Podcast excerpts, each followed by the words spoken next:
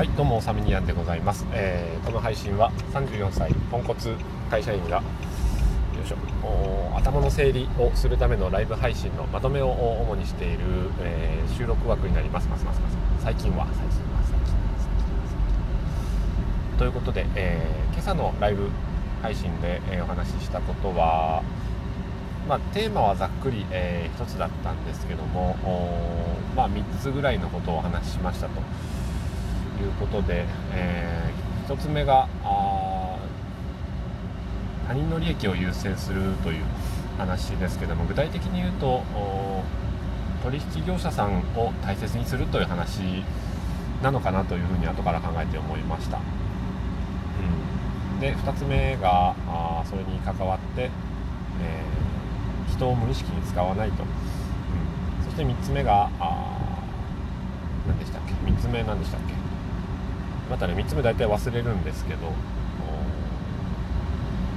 何だったかな。あーでございました、うん、でこの間ですねちょっと業者さんの方からお叱りを受けましてうん。あのお宅のところはいろいろこう依頼は来るんだけどね見積もりくれてたりいろんな依頼が来るけど、うん、全然終わんないじゃないかっていう、うん、でこれはどういうことかというとあの下請けの業者さんに頼んでいることが途中まあなんか進まなくなって止まってしまっていると何が起こるかというとやっぱ相手のマイナスになるわけですよね、うん、この部品交換お願いします。じゃあ部品入れときますねっつって部品を、えー、仕入れてもらった状態で放置みたいなあことをすると結局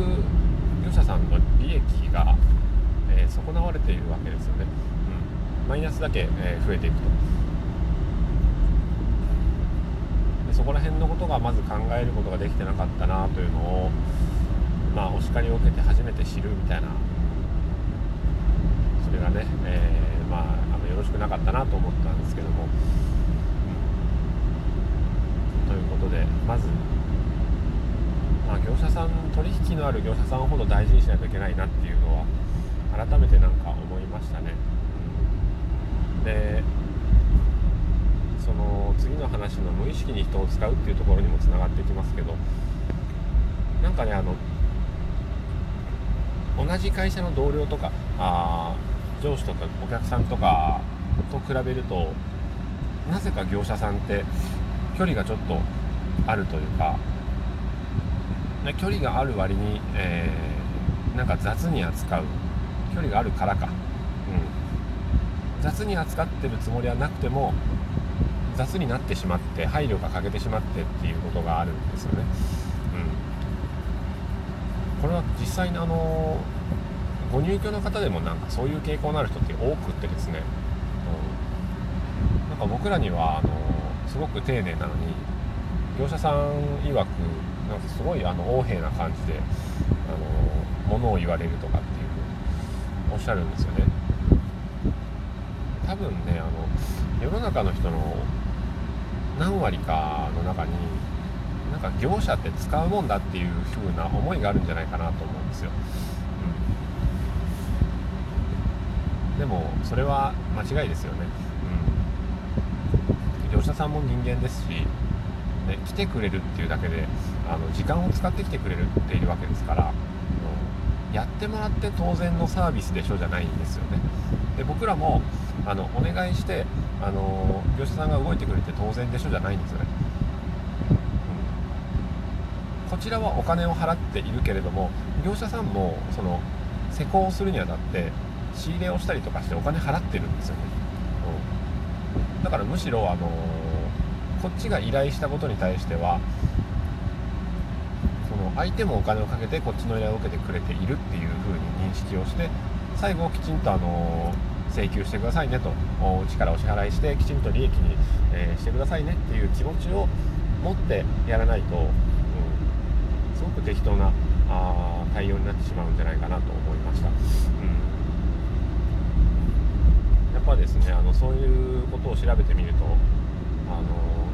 経営者とかあ上の方の人になればなるほどそういう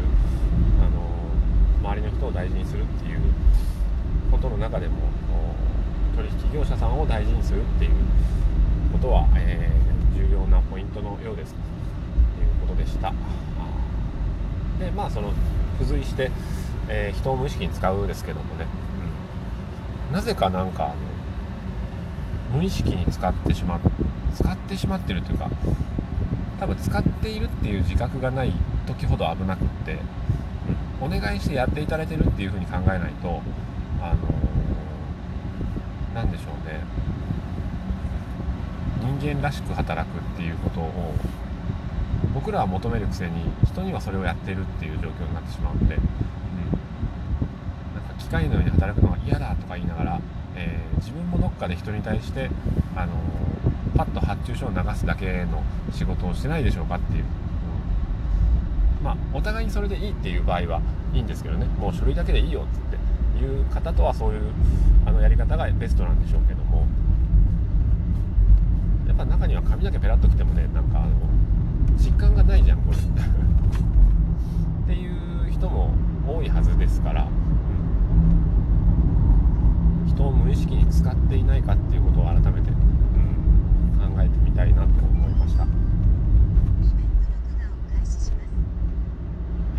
そんなにあの卑屈になってへりくだる必要はないけれども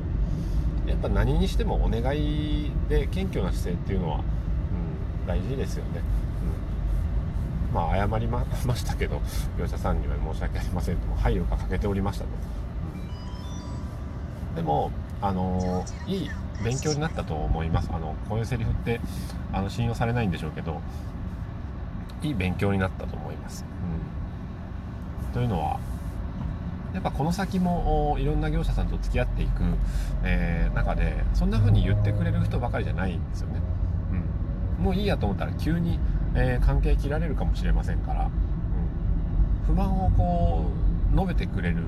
人っていうのはあある意味で貴重な、えー、存在であったりするんですよね、うん、だからそこはありがたく受け止めて、えー、今後他の業者さんに対しても、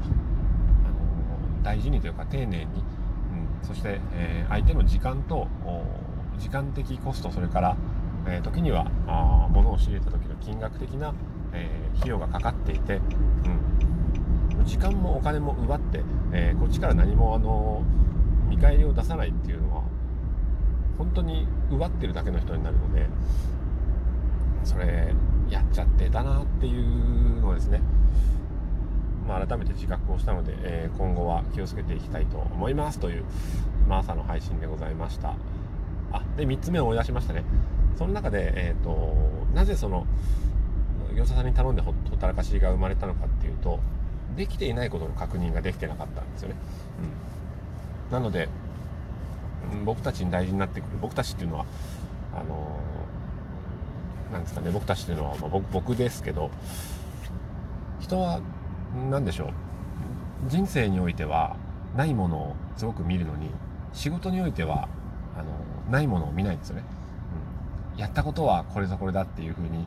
えー、満足して進めていく傾向があると思うんですけど、うん、意外にそうじゃないんですよね。うん、人生においてはやっぱり、えー、あるものをきちんとあるもののなんですかね今ここにあるものを当たり前にそこに目を向けなければいけないっていうんですけども仕事においては逆だと思うんですよね。あるものを数えてもしょうがないんですよ。うんあるものを生かしてそれを満足に活用するっていうのはもちろん大事ですけども何がないか、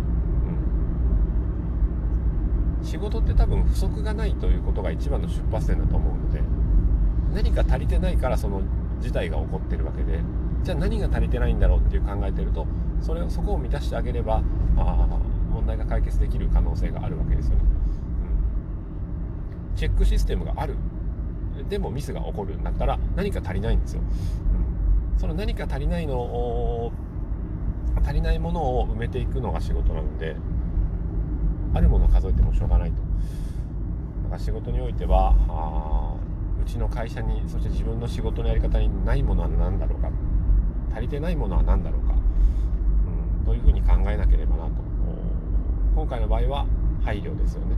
うん。業者さんに対するあの時間的、えー、金銭的なコストに対する配慮とかね、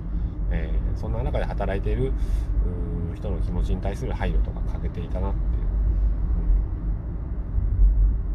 うん、じゃあその配慮をするためにどうしたらいいのかなっていうのはやっぱり一個一個本当になんかシンプルなんですけど一個一個ですよね頼んでお願いすることをきちんと完結させるっていうところ、うん、一つ一つっていうのもねやっぱ大事だなと思いましたね、うん、当たり前のようなんですけども。でもいろんなことバーってやって、えー、結果的に中途半端になってしまってることがたくさんあるので、うん、まあそんなことで、えー、今日のまとめとしましてはあ一つ、えー、取引業者さんを大事にしましょうと、うん、その利益を共に、えー、得ていきましょうと。2つ目、えー、人を無意識に使わないようにしましょう。そして3つ目、えー、ないものに目を向けましょう。仕事においてはですね不足に目を向けましょうという、えー、お話でございました。それでは、えー、今日も良い一日をありがとうございました。さよなら。